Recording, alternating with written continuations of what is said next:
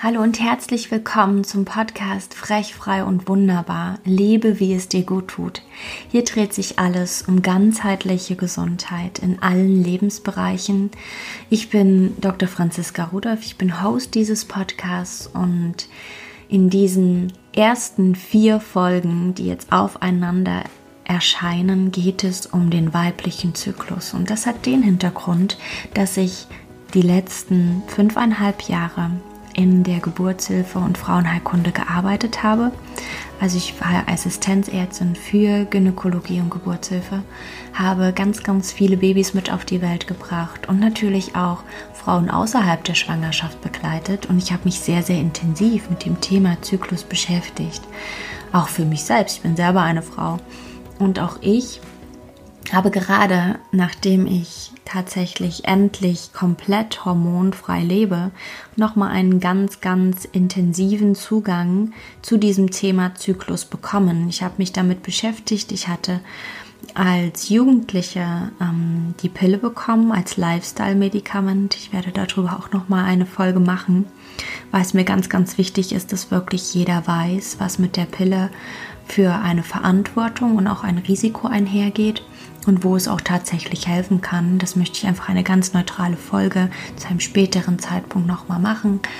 Und ich habe sie tatsächlich immer nicht vertragen. Ich habe dann ganz, ganz schnell aufgehört mit der Pille und ähm, habe dann jahrelang gar nicht verhütet und hab, bin dann Mama geworden von zwei wundervollen Kindern und habe dann mal die Hormonspirale versucht und habe da trotzdem auch, obwohl immer wieder gesagt wird, dass man seinen eigenen Zyklus hat und das auch ähm, gerade bei den neueren Spiralen hormonbasiert oft gesagt wird, dass der Zyklus bleibt. Ich habe ganz, ganz deutlich gespürt, dass auch dort der Zyklus, der natürliche Zyklus unterdrückt ist und dementsprechend ging es mir auch nicht wirklich gut mit diesen Präparaten und so habe ich das auch wieder beendet und habe einfach mal den Versuch gewagt, wie es ist ohne alles. Und auf diesem Weg habe ich ein ganz, ganz tolles Buch gelesen. Über das werde ich auch noch berichten, wenn wir zum Thema ähm, Blutung tatsächlich auch kommen, weil es da nochmal ganz, ganz spannende Aspekte für mich gab. Und wir werden jetzt einfach in vier Folgen durch alle Phasen des Zykluses durchgehen. Und ich werde mit dir teilen, mm, wie du dich in der Regel fühlst, welchen Hintergrund es hat, sowohl hormonell als auch ähm, was die Fruchtbarkeit betrifft und wie du dein Wissen über diesen Zyklus, über deinen Zyklus tatsächlich für dich einsetzen kannst, ähm, auch in deinem Verhalten einfach oder beziehungsweise dein Verhalten, was Sport angeht, was Aktivitäten außerhalb der Arbeit angehen und so weiter oder was auch deine Selbstständigkeit angeht, wie du deine Aktivitäten an deinen Zyklus anpassen kannst. Und das führt mich einfach nochmal zu dem letzten Appell hier im Vorspann. Lebe mit deinem Körper und nicht gegen ihn. Lehne ihn nicht ab. Du bist eine Frau, du bist für Schöpfung gemacht. Dein Zyklus ist der Inbegriff deiner Schöpferkraft und du darfst die Energie, die in deinem Zyklus liegt, tatsächlich für dich nutzen. Ich wünsche dir viel Spaß mit der heutigen Folge.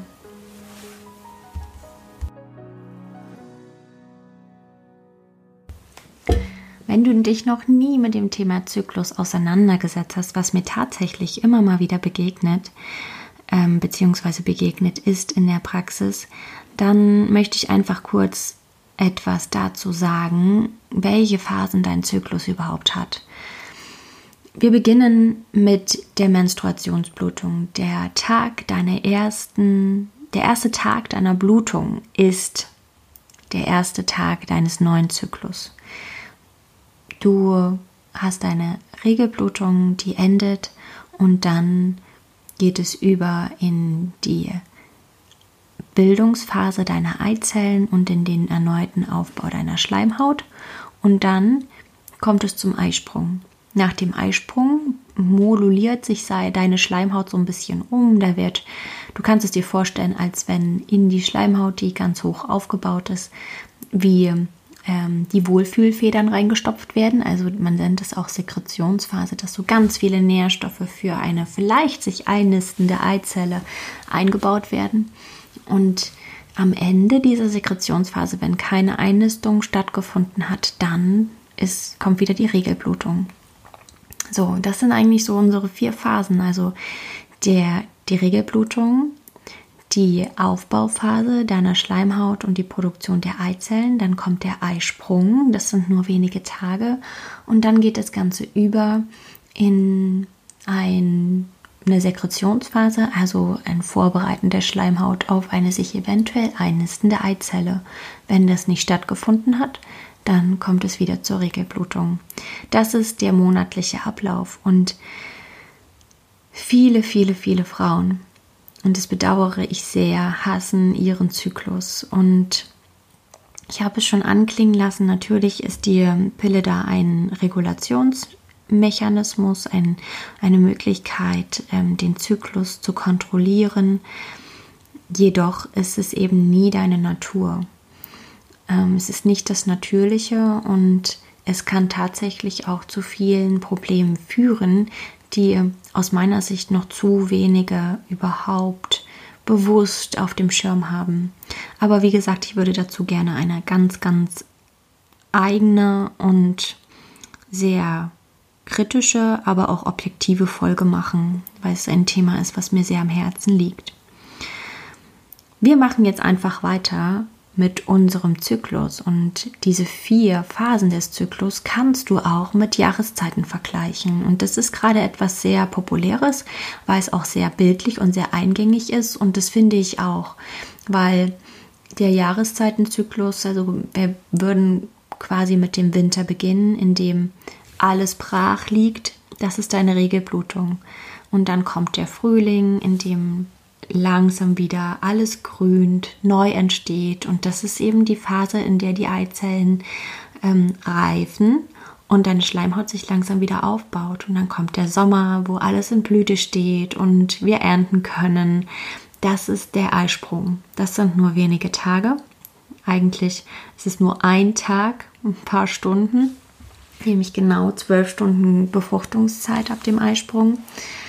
Und dann geht es über in den Herbst, in dem die Blätter fallen und in unserem Körper die Einnistung stattfinden kann und also am Ende dieser Phase und vorher eben die Schleimhaut umgebaut wird, die Sekretionsphase, in der sich Nährstoffe in die Schleimhaut einlagern.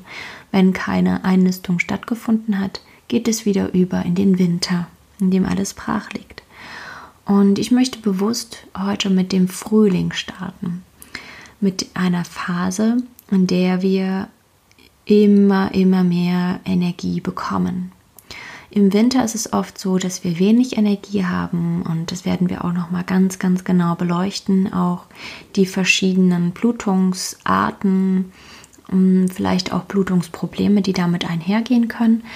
Das kommt eben am Sonntag. Genau ja jeden Tag jetzt eine Folge erscheint. Wir beginnen, wie gesagt, mit dem Frühling. Unser Zyklus Frühling ist, wie gesagt, die Phase, in der unser Körper wieder in Blüte kommt. In den Eizellen oder beziehungsweise in den Eierstöcken reifen verschiedene Eizellen heran. Tatsächlich ein paar hundert jedes Mal. Und dann werden es immer weniger, immer weniger, immer weniger, bis eine Eizelle die Oberhand gewinnt. Es reifen immer unheimlich viele gleichzeitig, damit eine gewinnen kann quasi. Und diese Eizelle wird letztendlich dann springen. Das Ganze ist dann ist auch ähm, hormonell in den Schichten der Eizellen mitgesteuert, dass die dann diesen Impuls bekommen zu springen. Und dein Körper, dort ist es so, dass die Hormone, die in, bei der Regelblutung, beim Einsetzen der Regelblutung komplett in den Keller gesackt sind, dass die so langsam wieder in Gang kommen. Das Östrogen steigt, das Progesteron steigt, immer weiter, immer weiter, immer weiter, bis es dann einen ausschlaggebenden Punkt gibt, an dem das Östrogen wie einen Peak macht, was dann in den Sommer überführt, also in, den, in die Zeit des Eisprungs. Und bis dahin gucken wir uns das Ganze jetzt mal an. Was macht es mit deiner Energie? Mit steigenden Östrogen und Progesteron und dem Aufbau der Schleimhaut bekommst du auch vom Körper her mehr Energie und das Gefühl, dass du auf evolutionsbiologisch Partnersuche gehen darfst. Also du kannst, bist gut im Austausch, du bist offen, du ähm, zeigst dich gerne, du gehst gerne in Kommunikation mit anderen. Und das ist das, was eben diese Phase so ausmacht. Du bist unheimlich produktiv. Du bist auch unheimlich kreativ, was du für dein Business, für deine Arbeit auch absolut nutzen kannst. Alles, was an neuen Projekten entstehen soll, kannst du bewusst in diese Phase legen. Und auch zum Beispiel Bewegungen wird dir unheimlich leicht fallen. Die Sporteinheiten, die du umsetzen kannst, sind deutlich intensiver als in den anderen Phasen. Du hast auch da mehr Energie.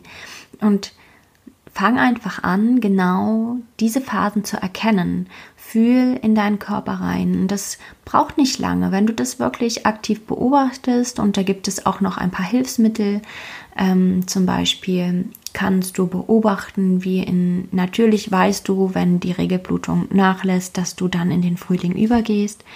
Der Eisprung ist dadurch gekennzeichnet, dass der Zervixschleim flüssiger wird, ähm, spinnbarer wird, der am Anfang des Frühlings noch relativ zäh ist. Das sind Hilfsmittel, die du dir auch zur Hilfe nehmen kannst, wenn du dich mit natürlicher Familienplanung ein wenig auseinandersetzt und da auch keine Berührungsängste hast, kannst du deinen Körper anfangen zu beobachten und so feststellen und lernen, wann deine Energie wirklich da ist. Aber gerade beim Frühling ist es relativ einfach, dass du merkst, die Regelblutung lässt nach und jetzt weißt du, ja, jetzt habe ich bald und zunehmend richtig gut Energie, um neue Projekte umzusetzen. In der Regel sind es tatsächlich von der ersten, von der Blutung bis zum Eisprung so ungefähr 14 Tage. Das kann natürlich variieren. Es gibt auch verschiedene ähm, ja, Schwierigkeiten bei der Eiproduktion bzw. bei der Eireifung. Aber das ist etwas, worauf ich heute nicht unbedingt eingehen möchte.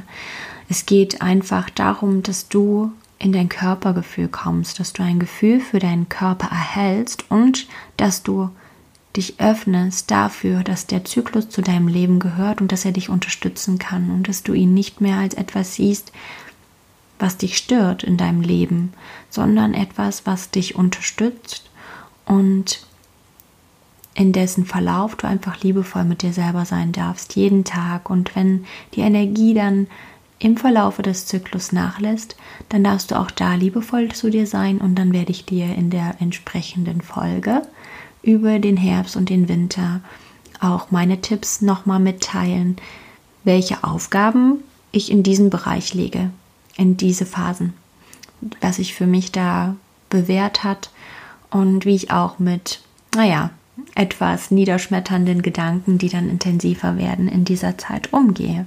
Für mein Business und auch für meine eigene Entwicklung. Das ist ganz, ganz spannend und das durfte ich jetzt in dem letzten Jahr ganz intensiv beobachten, in dem letzten Jahr der Selbstständigkeit, dass mir da mein Zyklus bzw. mein Kopf auch immer mal einen Streich spielt.